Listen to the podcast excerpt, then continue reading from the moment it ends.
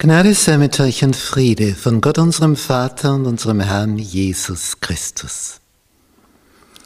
Wir studieren das Thema Erziehung, Bildung.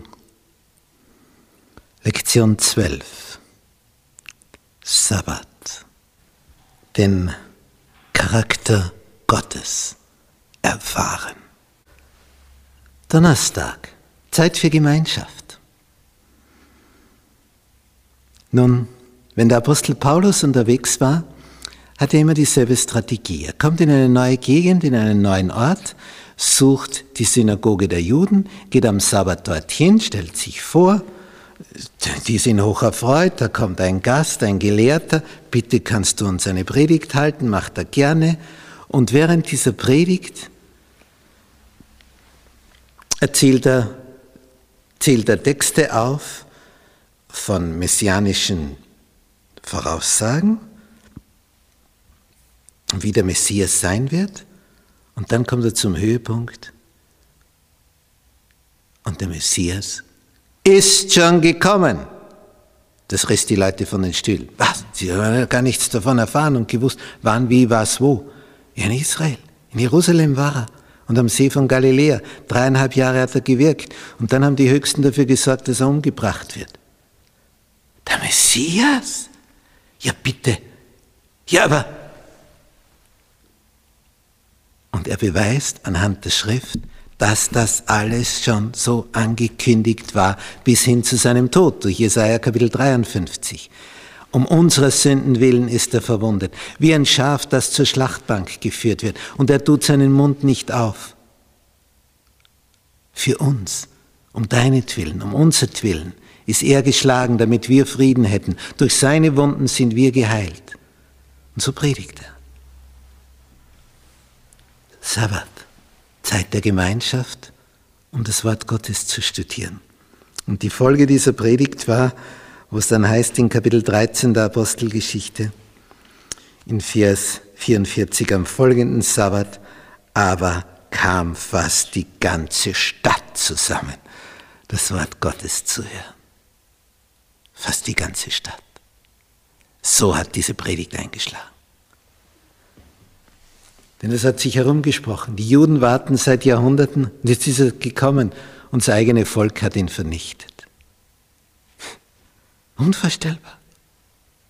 Sie haben ihn gekreuzigt durch die Römer, in den Römern ausgeliefert.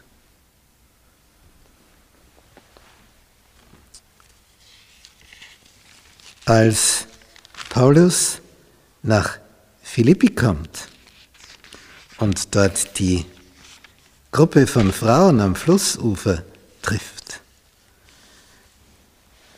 da heißt es in Apostelgeschichte 16, Vers 13, am Sabbattag gingen wir hinaus vor die Stadt an den Fluss, wo wir dachten, dass man zu beten pflegte. Und wirklich, sie finden seine Gruppe. Und wir setzten uns und redeten mit den Frauen, die dort zusammenkamen. Und eine davon war die Lydia. Und eine gottesfürchtige Frau mit Namen Lydia, eine Purpurhändlerin aus der Stadt Thyatira, die hörte zu. Da tat der Herr das Herz auf, sodass sie darauf acht hatte, was von Paulus geredet wurde. Und sie mit ihrem ganzen Haushalt, mit ihren Dienern lässt sich taufen.